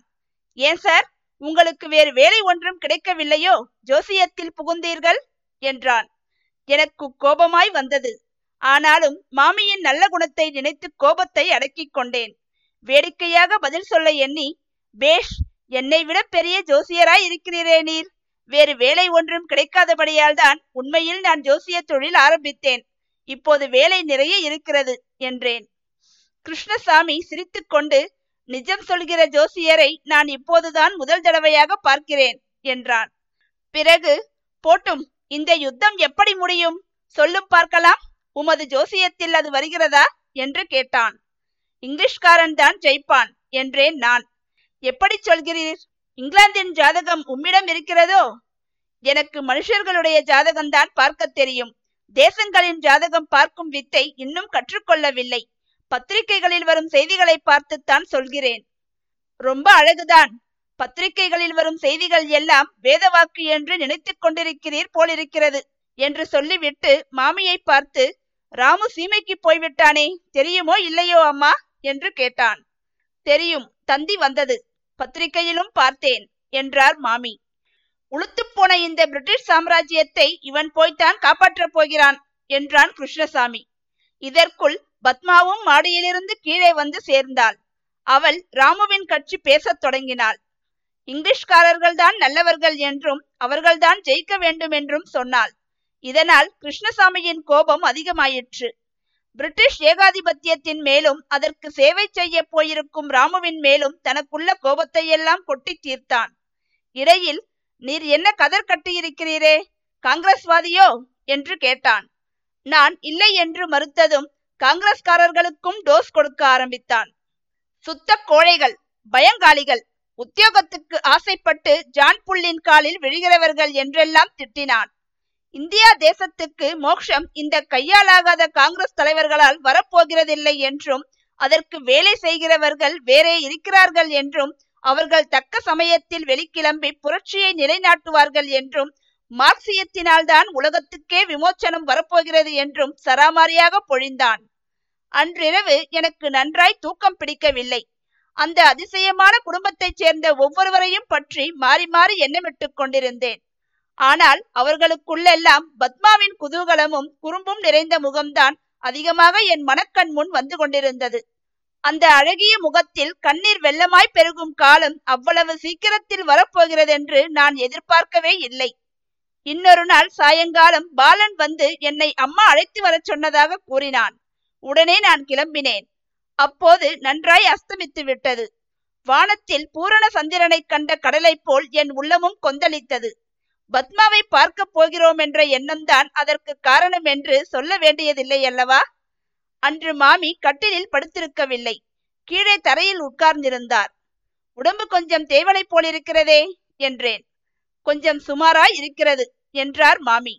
இந்த வீட்டில் இன்னும் ஏதாவது மாறுதல் இருக்கிறதா? பாருங்கள் என்றாள் பத்மா. சுற்றும் முற்றும் பார்த்தேன். புதிதாக மின்சார விளக்கு போட்டிருந்தது சட்டென்று தெரிந்தது. ஓஹோ! விளக்கு போட்டிருக்கிறதே என்றேன். பத்மாவும் பாலனும் கூச்சல் போட்டுக்கொண்டு விளக்குகளை ஏற்றியும் அனைத்தும் விளையாடத் தொடங்கினார்கள். நீங்கள் என்ன பச்சை குழந்தைகளா? சும்மா இருங்கள் என்றார் அவர்களுடைய தாயார். பிறகு என்னை பார்த்து உங்களை ஒரு காரியத்துக்காக அழைத்து வரச் சொன்னேன். ஒரு ரேடியோ வேண்டும். பார்த்து நல்ல செட்டாக வாங்கித் தர வேண்டும். லண்டன் செய்திகள் நன்றாய் கேட்கும் செட்டாய் இருக்க வேண்டும் என்றார். மாமி அடிக்கடி வீட்டுக்கு மின்சார விளக்கு போடவில்லையே என்று குறைபட்டதன் காரணம் அப்போதுதான் எனக்கு தெரிந்தது. ரேடியோ வைக்க வேண்டுமென்று அவருக்கு ஆசை. அந்த ஆசையின் காரணமும் எனக்கு புலப்படாமல் இல்லை. பிள்ளை சீமைக்கு போயிருக்கிறபடியால் அவ்விடத்து செய்திகளை உடனுக்குடன் தெரிந்து கொள்ள வேண்டும் என்று அவர் விரும்பினார். அதற்கென்ன? பேஷாக பார்த்து நல்ல செட்டாய் வாங்கி கொண்டு வருகிறேன். நான் கூட அடிக்கடி வந்து கேட்கலாம் அல்லவா? என்றேன். கூடவே கூடாது என்றால் தூரத்திலிருந்து பத்மா. நீங்களே எல்லாவற்றையும் கேட்டுவிட்டால் பிறகு நாங்கள் என்னத்தை கேட்கிறது? என்று விஷமமாக சொன்னாள். அவள் கிடைக்கிறாள். நீங்கள் கட்டாயம் வர வேண்டும். தினம் தினம் வந்து யுத்த செய்திகளை கேட்டு எனக்கு தமிழில் சொல்ல வேண்டும் என்றார் மாமி. பிறகு எல்லோரும் மாடிக்கு போய் வெண்ணிலாவில் உட்கார்ந்து பேசிக் கொண்டிருந்தோம் பாகிரதி மாமி தம்முடைய பிள்ளைகளை பற்றியே பேசினார். பேச்சு வேறு எந்த பக்கம் போனாலும் மறுபடியும் தமது பிள்ளைகளிடமே அவர் கொண்டு வந்து விட்டார். குழந்தை வயதில் அவர்கள் எவ்வளவு சமத்தாய் இருந்தார்கள் என்று சொன்னார். இரட்டை பிள்ளை பெற்றது பற்றி ஊரார் தம்மை பரிகாசம் செய்ததையும் தாம் வெட்கப்பட்டதையும் ஆனால் குழந்தைகளை சேர்ந்தாற்போல் பார்க்கும் போதெல்லாம் தம் மனதிற்குள் உண்டான சந்தோஷத்தையும் சொன்னார். சின்ன வகுப்புகளில் அவர்கள் ஒரே பள்ளிக்கூடத்தில் ஒரே வகுப்பில் படித்து வந்தார்களாம். கொஞ்சம் வயதான பிறகு அவர்களுக்கு வெட்கம் உண்டாகி வெவ்வேறு பள்ளிக்கூடங்களுக்கு போய்விட்டார்களாம். படிப்பில் கெட்டிக்காரர்களாய் இருந்தது போலவே எல்லா காரியங்களிலும் கெட்டிக்காரர்களாம். வாயை போல கையாம். ஆனால் பிடிவாதம் மட்டும் ரொம்ப அதிகம். அவர்கள் பிடித்ததையே சாதிப்பார்கள். யார் என்ன சொன்னாலும் கேட்க மாட்டார்கள். அன்று மாதிரிதான் இன்றும் என் வயிற்றெரிச்சலை கொட்டிக் கொள்கிறார்கள் என்று அந்த அம்மாள் சொல்லி பெருமூச்சு விட்டபோது எனக்கு அந்த பிள்ளைகள் மீது வெகு கோபம் வந்தது. எத்தகைய மூர்க்கர்கள்? இப்படிப்பட்ட தாயாரை சந்தோஷமாய் வைத்திருக்க அவர்கள் கொடுத்து வைக்கவில்லையே. பெற்ற மனம் பித்து பிள்ளை மனம் கல்லு என்னும் பழமொழி எவ்வளவு சரியாய் இருக்கிறது என்று எண்ணினேன். மறுநாளே நல்ல ரேடியோ செட்டு ஒன்று வாங்கி அவர்கள் வீட்டில் கொண்டு போய் சேர்த்தேன். ரேடியோ கம்பெனியிலிருந்து ஆட்கள் வந்து ஏரியல் முதலியவை அமைத்துவிட்டு போனார்கள். ராமு மட்டும் இருந்தால் இதெல்லாம் அவனே செய்து விடுவான். ஆளையே கூப்பிட மாட்டேன் என்றார் மாமி. அப்படி சொல்லும் போதே அவருடைய தொண்டையை அடைத்துக் கொண்டது. தாயின் அன்பு என்பது எவ்வளவு மகத்தானது என்பது எனக்கு மேலும் மேலும் நன்றாய் தெரிந்தது. தாயின் அன்பை அறியாத என்னுடைய வாழ்க்கை எவ்வளவு சூன்யமானது என்றும் உணர்ந்தேன். ரேடியோவின் வருகையால் இனி அக்குடும்பத்தில் நடக்கப் போவது யாது?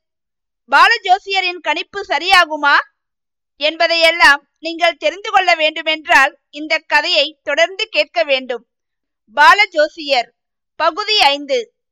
ரேடியோ வைத்தது முதல் நான் தினந்தோறும் மாலை நேரத்தில் அவர்கள் வீட்டுக்கு போகத் தொடங்கினேன். பாதி நாள் அங்கேயே சாப்பிட்டு விடுவேன். ராத்திரி ஒன்பது முப்பதுக்கு லண்டன் ரேடியோ செய்திகள் கேட்டு மாமிக்கு சொல்லிவிட்டு பிறகுதான் திரும்புவேன். இப்படி மூன்று நாலு மாதங்கள் சென்றன.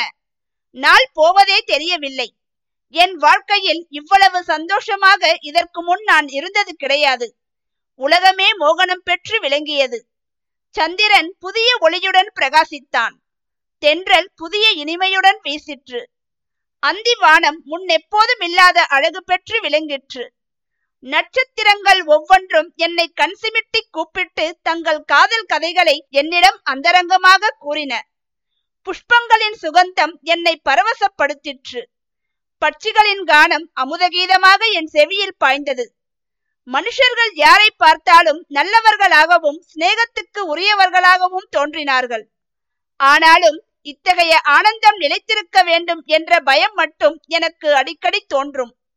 ஏதோ ஒரு பெரிய விபத்து வரப்போகிறதென்று திகிலுடன் கூடிய உணர்ச்சி உள்ளத்தின் அடிவாரத்தில் இருந்து கொண்டே இருந்தது. ரேடியோவில் தினம் லண்டன் செய்திகள் தொடங்கும் போது மாமியின் முகத்தில் ஆவல் ததும்பிக் கொண்டிருக்கும். செய்திகள் முடிந்ததும் அந்த முகத்தில் ஏமாற்றம் காணப்படும். மாமி என்ன எதிர்பார்த்தார்? ரேடியோவில் பிள்ளையை பற்றிய செய்தி வரும் என்றா இது என்ன பைத்தியக்கார ஆசை? இப்படி எண்ணிய நான் சீக்கிரத்திலேயே என் அபிப்பிராயத்தை மாற்றிக்கொள்ள வேண்டியதாயிற்று. ஒரு நாள் லண்டன் பிபிசி செய்தி அறிவிப்பின் கடைசியில் நாளைய தினம் ஒரு விசேஷ சம்பவம். வழக்கம் போல் செய்திகள் முடிந்ததும் ராயல் ஆகாசப்படையைச் சேர்ந்த இந்திய விமானி ஒருவர் தமது அனுபவங்களை சொல்வார் என்று அறிவிக்கப்பட்டது. இது எனக்கே ஒருவித பரபரப்பை அளித்தது. மாமிக்கு கேட்கவா வேண்டும்? இரவில் அவர் தூங்கவே இல்லை என்றும் பத்மாவை அடிக்கடி எழுப்பி ஒருவேளை ராமு பேசுவானோ? என்று கேட்டுக்கொண்டிருந்ததாகவும் மறுநாள் அறிந்தேன். அன்று மாலை மாமி ஒவ்வொரு நிமிஷமும் ஒவ்வொரு யுகமாக கழிக்கிறார் என்று நன்கு தெரிந்தது. கடைசியாக ஒன்பது முப்பது அடித்தது. லண்டன் செய்தியும் ஆரம்பமாயிற்று. பத்து நிமிஷம் செய்திகள் படித்தானதும் இப்போது இந்திய ஆகாச விமானி பேசுவார் என்று அறிவிக்கப்பட்டது. உடனே தொண்டையை கடைத்துக் கொண்டு ஓர் இந்திய இளைஞனின் குரல் பேசத் தொடங்கியது. ஆஹா! அப்போது மாமியின் முகத்தை பார்க்கணுமே. கன்றின் குரலை கேட்டு கணிந்து வரும் பசு போல என்ற பாட்டின் அர்த்தம் அதற்கு முன்னால் எனக்கு விளங்கியதே இல்லை. அப்போதுதான் விளங்கிற்று. பேச்சு முடியும் வரையில் மாமி கண்கொட்டாமல் ரேடியோவையே பார்த்து கொண்டிருந்தார். அந்த உயிரற்ற கருவியில் பிள்ளையின் முகத்தையே அவர் பார்த்தது போல் இருந்தது. பேச்சு முடிந்ததும் கண்களில் ததும்பிய கண்ணீரை துடைத்துக் கொண்டு தழுதழுத்த குரலில் குழந்தை என்ன சொன்னான்? என்று கேட்டார். நான் சொன்னேன். முதலில் லண்டன் நகர் மீது ஜெர்மன் விமானங்கள் வந்து கண்ட இடத்தில் குண்டு போடும் அக்கிரமத்தை அவன் விவரித்தான். பிறகு லண்டன் ஜனங்கள் ஸ்திரீகளும் குழந்தைகளும் உட்பட எவ்வளவு தீரத்துடன் அதையெல்லாம் பொறுத்து கொண்டிருக்கிறார்கள் என்று கூறினான். மகாபாரத யுத்தத்தை போல் இதுவும் தர்ம யுத்தம் தான் என்றும் சொல்லி இப்பேற்பட்ட யுத்தத்தில் பங்கு எடுத்துக்கொள்ள தனக்கு கிடைத்த பாக்கியத்தை பாராட்டினான். கூடிய சீக்கிரத்தில் பகைவர்களுடைய நாட்டுக்கு சென்று பழிக்கு பழி வாங்கும் விருப்பம் தனக்கு அபரிமிதமாக இருப்பதாகவும் அதை நிறைவேற்றும் சந்தர்ப்பத்தை எதிர்பார்த்து கொண்டிருப்பதாகவும் கூறினான். கடைசியாக இந்திய மக்கள் எல்லோரும் தங்களுடைய சொந்த சண்டை சச்சரவுகளையெல்லாம் மறந்துவிட்டு மனித நாகரிகத்தை காப்பதற்காக போராடும் பிரிட்டனுக்கு பூரண ஒத்தாசை செய்ய வேண்டும் என்று வேண்டிக் கொண்டு பேச்சை முடித்தான். இதையெல்லாம் நான் தெரிவித்த போது மாமி பத்மா பாலன் எல்லோரும் ராமுவையே நேரில் பார்ப்பது போல் என்னை பார்த்து கொண்டிருந்தார்கள். பிறகு சற்று நேரம் மௌனம் குடிகொண்டிருந்தது. பத்மா திடீரென்று ஏனம்மா இந்த பேச்சை கிருஷ்ணசாமி கேட்டிருப்பானா அம்மா? என்றாள். மாமி பதில் சொல்லவில்லை. கேட்டிருந்தால் கிருஷ்ணசாமிக்கு கூட மனமும் மாறிப்போயிருக்கும் என்றாள் பத்மா. மறுநாள் நான் அவர்கள் வீட்டுக்கு போன போது மாமி நாடாக்கட்டிலில் படுத்திருப்பதை கண்டேன். பழையபடி அவருக்கு உடம்பு அசௌகரியம் என்று தெரிந்தது. அண்ணாவிடமிருந்து வந்த கடிதத்தை வாசித்து காட்டு என்று பத்மாவிடம் சொன்னார். எந்த அண்ணா? என்று கேட்டேன். ராமு அண்ணாவிடமிருந்துதான். இன்றைய தபாலில் வந்தது. ஆனால் போஸ்ட் பண்ணி ஒரு மாதத்துக்கு மேலாச்சு என்றாள் பத்மா. பிறகு கடிதத்தை வாசித்தாள். கிட்டத்தட்ட ரேடியோவில் பேசியது போலவே கடிதத்தின் முற்பகுதி இருந்தது. கடைசியில் பின்வருமாறு உருக்கமாக எழுதியிருந்தான். அம்மா கூடிய சீக்கிரத்தில் நான் பகைவர்களுடைய தேசங்களுக்கு விமானத்தில் செல்வேன். ஒரு நாளைக்கு திரும்பி வராமல் போனாலும் போவேன். சர்க்கார் உனக்கு சமாச்சாரம் தெரிவிப்பார்கள். தாயாருக்கு பிள்ளை செய்ய வேண்டிய கடமை ஒன்றும் நான் செய்யவில்லை. இருந்தாலும் உலகத்தில் தர்மத்தையும் நாகரிகத்தையும் காப்பாற்றுவதற்காக உன் பிள்ளை உயிரை விட்டான் என்றால் அது உனக்கு பெருமை இல்லையா அம்மா?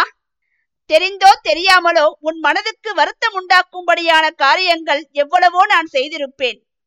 அதற்காகவெல்லாம் என்னை நீ மன்னித்து விட வேண்டும். சிறு பிராயத்தில் என்னுடைய பிடிவாதங்களையெல்லாம் நீ பொறுத்து கொண்டு என்னை காப்பாற்றி வளர்த்தாய்.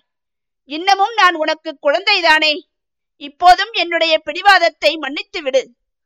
கிருஷ்ணசாமி பத்மா பாலன் எல்லோருக்கும் என்னுடைய அன்பை தெரியப்படுத்து. நான் அவர்களுடைய ஞாபகமாகவே இருக்கிறேன். அவர்களுக்கு நான் கொடுத்த தொந்தரவுகளை எல்லாம் மறந்து மன்னித்து விடும்படி சொல்லு. இப்படிக்கு உன் பிடிவாதக்கார பிள்ளை ராமு. பத்மா இப்படி வாசித்து முடித்தபோது அவர்கள் மூன்று பேர்களுடைய கண்ணிலும் ஜலம் தழும்பிற்று பின் குறிப்பையும் வாசி என்று மாமி சொன்னார். நான் மாட்டேன் என்று பத்மா நாணத்துடன் கூறினாள். அப்படியானால் கடிதத்தை அவரிடம் கொடு என்றார் மாமி. பத்மாவிடமிருந்து கடிதத்தை வாங்கி பார்த்தேன்.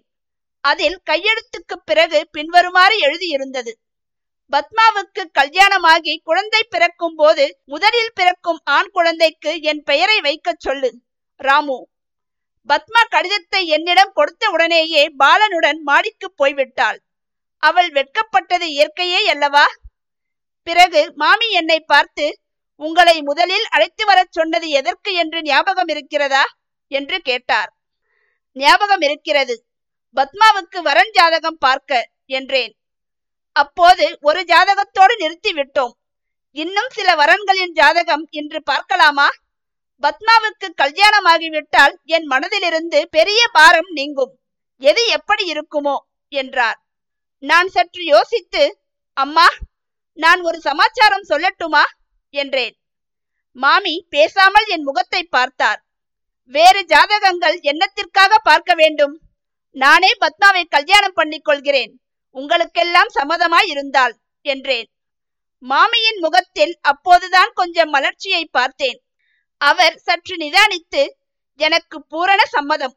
ஆனால் உங்களைச் சேர்ந்த பந்துக்கள் பெரியவர்களை கேட்க வேண்டாமா? என்றார். எனக்கு ஒருவருமே இல்லை. நீங்கள்தான் என்றேன். அப்படியானால் பத்மாவை மட்டும்தான் கேட்க வேண்டும். அவளை நீங்களே கேட்டு விடுங்கள் இந்த காலத்திலேயெல்லாம் அப்படித்தான் வழக்கமாய் இருக்கிறது என்றார். நான் அவ்வளவு நாகரிகக்காரன் இல்லை மாமி. நீங்கள்தான் கேட்டுச் சொல்ல வேண்டும் என்றேன் நான். பாலஜோசியரின் எண்ணம் ஈடேறுமா? ராமுவும் கிருஷ்ணனும் குடும்பத்தோடு வந்து சேர்வார்களா? இனி நடக்கப் போவது யாது? என்பதையெல்லாம் நீங்கள் தெரிந்து கொள்ள வேண்டுமென்றால் இந்த கதையை தொடர்ந்து கேட்க வேண்டும். பாலஜோசியர் பகுதி ஆறு. இரண்டு நாள் கழித்து ஒரு நாள் காலையிலேயே பாலன் வந்து கூப்பிட்டான். கிருஷ்ணசாமி அண்ணா வந்திருப்பதாய் சொன்னான். நான் வீட்டுக்குள் நுழையும் போதே வாருங்கள் மாப்பிள்ளை என்று கிருஷ்ணசாமி அழைத்ததும் எனக்கு தூக்கி வாரி போட்டது. நான் போய் உட்கார்ந்ததும் மாமி கிருஷ்ணசாமியிடம் சமாச்சாரத்தை சொன்னேன். அவனுக்கு பூரண சம்மதம் என்கிறான் என்றார். அப்போது கிருஷ்ணசாமி பத்மாவுக்கு தகுந்த வரனா என்று அம்மா கேட்டாள். நம்ம பத்மாவுக்கு தகுந்த வரன் ஒரு நாளும் கிடைக்கப் போவதில்லை. யார் பண்ணிக்கிறேன்னு வரானோ அவன் கழுத்திலே கட்டிவிடு என்று சொல்லிண்டிருந்தேன். அதற்குள் நீரே வந்து விட்டீர் என்றான். ஒன்றுமில்லை அவருக்கு தகுந்த பெண் கிடைக்கிறதுதான் கஷ்டம் என்றாள் பத்மா. இப்படி பத்மா எனக்கு பரிந்து பேசியது எவ்வளவோ எனக்கு சந்தோஷம் அளித்தது. ஆனால் கிருஷ்ணசாமிக்கு என் பேரிலிருந்த அருவறுப்பு நீங்கி அவன் கல்யாணத்துக்கு சம்மதித்தது அதைவிட மகிழ்ச்சி அளித்தது பத்மாவுக்கு தகுந்த வரன் கிடைப்பது கஷ்டம்தான். நீங்கள் தமையன்மார்கள் பார்த்து கல்யாணம் பண்ணி வைக்க வேண்டும். செய்யாதது உங்கள் தவறுதானே? என்றேன். ஆமாம் மாப்பிள்ளை ஆமாம். எங்கள் தப்புதான். ஆனால் எங்களுக்கு இதற்கெல்லாம் சாவகாசம் ஏது? நான் தேசத்தை காப்பாற்றப் போகிறேன். ராமு உலகத்தையே காப்பாற்றுவதற்கு போயிருக்கிறான் என்றான் கிருஷ்ணசாமி. பிறகு ராமுவின் ரேடியோ பேச்சை பற்றி திட்டு திட்டென்று திட்டத் தொடங்கினான். கடைசியில் இன்று ராத்திரி நான் மறுபடியும் கோயம்புத்தூர் மலையாளம் பக்கம் போகிறேன். வருவதற்கு ஒரு மாதம் ஆகும். அதற்குள் கல்யாணத்துக்கு முகூர்த்தம் வைத்தால் எனக்கு தந்தி அடியுங்கள். எங்கள் ஆபீஸில் கேட்டால் விலாசம் சொல்வார்கள். ஒருவேளை நான் வராமற் போனாலும் கல்யாணத்தை நடத்தி விடுங்கள். என்னுடைய ஸ்தூல சரீரம் வராவிட்டாலும் சூக்ஷ்ம சரீரத்தில் அன்று உங்களுடன் இருப்பேன் என்றான் கிருஷ்ணசாமி. எங்கள் கல்யாணம் நிச்சயமாகி முகூர்த்த தேதியும் வைக்கப்பட்டது. திருவான்மையூர் கோவிலில் கல்யாணத்தை நடத்துவதென்று தீர்மானமாயிற்று. இதற்கு பிறகு நாளைந்து நாள் பாகிரதி மாமி வெகு உற்சாகமாக இருந்தார். கல்யாணத்தை அப்படி செய்ய வேண்டும் இப்படி செய்ய வேண்டும் என்று திட்டம் போடவும் சாமக்கிரியைகள் வாங்கி சேர்க்கவும் ஆரம்பித்தார். ஒரு நாள் பாலன் திடுதிடுவென்று என் அறைக்கு ஓடி வந்தான். அவன் விம்மிக் கொண்டே அம்மாவுக்கு உடம்பு ஜாஸ்தியாய் இருக்கிறது பேச மாட்டேன் என்கிறாள் என்றான். நான் அவனை பின்னால் விட்டுவிட்டு அதிவேகமாக சென்று அவர்கள் வீட்டை அடைந்தேன். மாமி மூர்ச்சையடைந்து கிடந்தார். பக்கத்தில் பத்மா நின்று ஓவென்று அழுது கொண்டிருந்தாள். சமையற்கார அம்மாள் கையை பிசைந்து கொண்டு நின்றாள். அந்த மாதிரி அரை மணி நேரமாய் கிடப்பதாக சொன்னாள். நான் நடுக்கத்துடன் மாமியை கையை பிடித்து பார்த்தேன். நாடி அடித்துக் கொண்டிருந்தது. மூக்கில் மூச்சும் வந்து கொண்டிருந்தது. கொஞ்சம் தைரியம் அடைந்து முகத்தில் லேசாக ஜலத்தை தெளித்தேன். விசிறி கொண்டு வந்து விசிறினேன். அவர் கண்ணை திறந்து பார்த்தார். கொஞ்சம் கொஞ்சமாக ஸ்மரணை அடைந்தார். எனக்கு ஒன்றுமில்லை. ஏன் அழுகிறீர்கள்? என்று பத்மாவையும் பாலனையும் தேற்றினார். நான் கேட்டதற்கு என்னமோ திடீரென்று உடம்பில் ஒரு அதிர்ச்சி ஏற்பட்டது. மார்பை அடைத்தாற் போல் இருந்தது. அப்புறம் ஒன்றும் தெரியவில்லை என்றார். அன்று முதல் மாமியின் உற்சாகமெல்லாம் போய்விட்டது. கல்யாண ஏற்பாடுகளை பற்றி கூட அவர் பேசவில்லை. பிரமை பிடித்தவர் போல உட்கார்ந்திருந்தார். கேட்டால் உடம்பை என்னவோ செய்கிறது. மார்பு படபடவென்று அடித்துக் கொள்கிறது என்றார். ஆகாரமும் ரொம்ப குறைந்து விட்டது. நான் பிடிவாதம் பிடித்து ஒரு டாக்டரை அழைத்து கொண்டு வந்தேன். அவர் பார்த்துவிட்டு தேகம் பலவீனமாய் இருக்கிறது வேறொன்றும் இல்லை என்று சொல்லி டானிக் எழுதி கொடுத்துவிட்டு போனார். மாமிக்கு தேகத்தின் உபாதையை விட மனோவேதனை அதிகமாய் இருந்ததாக தெரிந்தது. தினம் தினம் இன்றைக்கு தபால் ஒன்றும் வரவில்லையா? என்று கேட்டுக்கொண்டிருந்தார் கடைசியில் தபால் வந்தது. வெறும் தபாலாக வரவில்லை தலையில் விழும் இடியாக வந்தது. அது சென்னை அரசாங்கத்தின் முத்திரையிட்ட தபால். கவர்னரின் அந்தரங்க காரியதரிசி எழுதியிருந்தார். பைலட் ராமசுவாமி அரும்பெரும் தீரச் செயல்கள் பல புரிந்த பிறகு விமான போர் ஒன்றில் உயிர் நீத்ததாகவும் அவருடைய வீர மரணம் இந்தியா தேசத்துக்கே புகழ் தரக்கூடியதென்றும் அதில் எழுதியிருந்தது. அந்த வீர புதல்வரின் தாயாருக்கு கவர்னர் பெருமானின் மனமார்ந்த அனுதாபமும் தெரிவிக்கப்பட்டிருந்தது. தபால் வந்தபோது நான் இருந்தேன். நான் தான் முதலில் கடிதத்தை படித்தேன். படித்துவிட்டு ஐயோ அம்மா இப்படி இடிபோல செய்தி வந்திருக்கிறதே என்று கதறினேன்.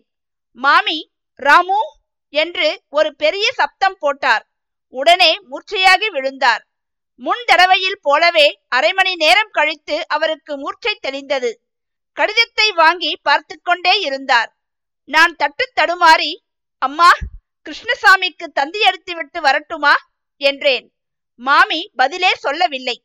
இந்த செய்தியை அவனுக்கு தெரியப்படுத்தவில்லை. உடனே வரச் சொல்லி மட்டும் தந்தை அடிக்கிறேன் என்றேன். மாமி இதற்கும் பேசாமல் இருந்தார். அவருக்கு சம்மதம்தான் என்றெண்ணி உடனே கிளம்பிச் சென்றேன். கிருஷ்ணசாமியின் அப்போதைய விலாசம் தெரிந்து கொள்வதற்காக அவன் வேலை செய்த கம்பெனியை டெலிபோனில் கூப்பிட்டு கேட்டேன். அங்கிருந்து பேசியவர் முதலில் இதோ விசாரித்து சொல்கிறேன் என்றார். சற்று நேரம் கழித்து வந்து சார் நீங்கள் யார்? என்று கேட்டார். நான் அவர்களுடைய குடும்ப சிநேகிதன் என்றதும் ஏதோ முக்கியமான சமாச்சாரம் இருக்கிறதாம். உங்களை மேனேஜர் நேரில் வரச் சொல்கிறார் என்றார். என் இதயம் திக் திக் என்று அடித்துக் கொள்ளத் தொடங்கியது. அந்த கம்பெனியின் காரியாலயத்துக்கு போனேன். மேனேஜர் என்னை பார்த்ததுமே ரொம்ப துக்ககரமான சமாச்சாரம் சார் என்றார். பிறகு அவருக்கு கள்ளிக்கோட்டையிலிருந்து வந்த கடிதத்தை எடுத்து காட்டினார். கதையை வளர்த்துவானேன்? மேற்கு கடற்கரை ஜில்லாக்களில் அதிகாரிகளின் உத்தரவை மீறி ஒரு நாள் பல இடங்களில் கூட்டங்கள் நடந்தனவல்லவா அந்த யுத்த கண்டன கூட்டங்களில் ஒன்றில் கிருஷ்ணசாமியும் இருந்தான். அன்று போலீஸ் துப்பாக்கி பிரயோகத்தில் மாண்டு போனவர்களில் கிருஷ்ணசாமியும் ஒருவன். இந்த செய்தியினால் என் உள்ளம் என்ன நிலைமை அடைந்ததென்று விவரிக்க நான் முயலவில்லை. அதை காட்டிலும் மாமியிடம் இந்த செய்தியை எப்படி தெரிவிப்பது என்னும் எண்ணமே எனக்கு அதிக வேதனையையும் பீதியையும் அளித்தது. போகும் போதெல்லாம் செய்தியை மறைத்து விடலாமா? கொஞ்ச நாள் கழித்து சொல்லலாமா? என்றெல்லாம் எண்ணிக்கொண்டு போனேன். வீட்டுக்குள் நான் நுழைந்ததும் மாமி என்னை வெறித்து நோக்கி எங்கே கிருஷ்ணசாமி? இன்னும் வரவில்லையா? என்று கேட்டார். உடனே என்னுடைய முன் யோசனையெல்லாம் பறந்து போய்விட்டது. ஐயோ! அம்மா! ஜாதகம் இப்படி பழித்து போய்விட்டதே என்று கதறினேன். பத்து தினங்கள் ஆயின. இந்த பத்து நாளும் எப்படி சென்றதென்று எனக்கே தெரியாது. பத்மாவும் பாலனும் ஓயாத கண்ணீரும் கம்பளையுமாகத்தான் இருந்தார்கள். அவர்களுக்கு ஆறுதல் சொல்வதுதான் எனக்கு வேலையாய் இருந்தது. ஆனால் மாமி அழவில்லை. அவர் கண்ணிலிருந்து ஒரு சொட்டு தண்ணீர் கூட வரவில்லை. பிரமை பிடித்தவரைப் போல உட்கார்ந்திருந்தார். ஆகாரமும் கிடையாது. தூக்கமும் கிடையாது. முதலில் அவர் மூர்ச்சையாகி விழுந்த அன்றுதான் ராமு கிருஷ்ணசாமி இரண்டு பேருக்கும் மரணம் சம்பவித்தது. அதற்கு முன்னாடி மாமியை பார்த்தவர்கள் இந்த பதினைந்து நாட்களுக்கு பிறகு பார்த்தால் அடையாளமே கண்டுபிடிக்க முடியாது. அப்போது அவருடைய தலைமயிர் பழுப்பு வர்ணமாய் இருந்தது. இரண்டொரு நரைதான் காணப்பட்டது. இந்த பதினைந்து நாட்களில் தலை தும்பை பூ போல வெளுத்து விட்டது. முன்னே அவரை நாற்பத்தைந்து வயது சொல்லத் தோன்றும். இப்போது பார்த்தாலோ அறுபத்தைந்து வயது. அவ்வளவு வித்தியாசம் ஏற்பட்டு விட்டது. ஆனால் இதிலெல்லாம் எனக்கு ஆச்சரியமே கிடையாது. அவர் எப்படி உயிரை வைத்துக் கொண்டிருந்தார் என்பதுதான் எனக்கு பெரும் ஆச்சரியமளித்தது. பத்மாவுக்கு கல்யாணம் ஆகவில்லை. அவளை இப்படி அனாதையாய் விட்டுவிட்டு போகக்கூடாது என்ற எண்ணமே அவருடைய உயிருக்கு அவ்வளவு பலம் அளித்து காப்பாற்றியிருக்க வேண்டும். முன்னால் நிச்சயித்த முகூர்த்த தேதியிலேயே திருவான்மையூர் கோவிலில் எங்களுக்கு கல்யாணம் நடந்தது. அந்த மாதிரி அதிசயமான கல்யாணத்தை நீங்கள் பார்த்திருக்க மாட்டீர்கள். மணப்பெண் அன்றைக்கெல்லாம் அழுது கொண்டே இருந்தாள். அழாதே பத்மா கிருஷ்ணசாமி தான் வாக்குறுதி கொடுத்திருந்தானே. சூக்ஷம சரீரத்திலாவது வந்து சேருவேன் என்று அவன் வந்திருப்பான் என்று நான் அவளுக்கு ஆறுதல் சொல்லிக் கொண்டிருந்தேன். கல்யாணம் ஆகி பட்டணத்துக்கு திரும்பி வந்து மாமிக்கு நமஸ்காரம் பண்ணினோம். மாமி என்னுடைய தலையை தம் கரத்தினால் தொட்டு கனிவு நிறைந்த குரலில் சுவாமி என்னுடைய இரண்டு பிள்ளைகளை அழைத்து கொண்டார். ஒரு பிள்ளையை புதிதாய் கொடுத்தார் என்றார். பிறகு பத்மாவை கட்டிக்கொண்டு உச்சி மோந்தார். அவருடைய கண்களில் ஜலம் ததும்பி வழிந்தது. பிள்ளைகள் இறந்த செய்தி வந்த பிறகு அவர் இன்றுதான் முதல் முதல் கண்ணீர் விட்டார். அதை பார்க்க எனக்கு பெரும் ஆறுதலாய் இருந்தது அவ்வளவுதான் எங்கள் கதை. இன்னும் ஒரே ஒரு விஷயம்தான் சொல்வதற்கு பாக்கி இருக்கிறது. ஜோசியத்தில் நம்பிக்கை போய்விட்டதாக சொன்னீரே அது எப்படி? ஜோசியத்தில் நம்பிக்கை உண்டாகும்படியான காரியம் அல்லவா நடந்திருக்கிறது என்று நீங்கள் கேட்கலாம். இது உண்மையே. ஆனால் எனக்கு ஜோசியத்தில் நம்பிக்கை போய்விட்டதும் உண்மைதான்.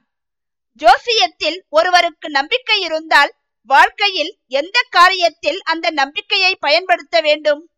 ஒரு மனிதனுடைய வாழ்வில் கல்யாணத்தை காட்டிலும் முக்கியமான சம்பவம் என்ன இருக்கிறது?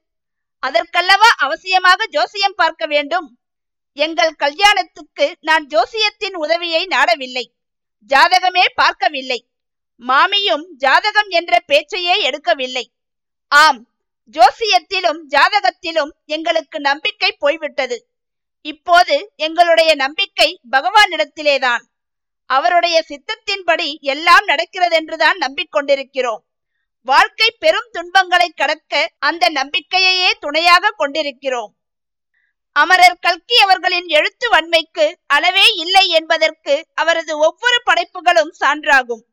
மிகவும் அற்புதமான ஒரு கதைக்களத்தை உருவாக்கி அதை அனைவரும் அறிந்து கொள்ளும் விதமாக தனது கதாபாத்திரங்களின் மூலமாகவே நம் மனங்களை ஆண்டுள்ளார் அமரர் கல்கி அவர்கள். கதைத்துளியின் கதை சொல்லும் பாங்கு உங்கள் அனைவருக்கும் பிடித்திருந்தால் லைக் கமெண்ட் மற்றும் ஷேர் செய்யுங்கள். குறிப்பாக சப்ஸ்கிரைப் செய்து உங்கள் ஆதரவையும் தாருங்கள். மறவாமல் பெல் ஐக்கானையும் அழுத்திடுங்கள். அப்பொழுதுதான் கதைத்துளியின் அனைத்து பதிவுகளும் உங்களை வந்து சேரும்.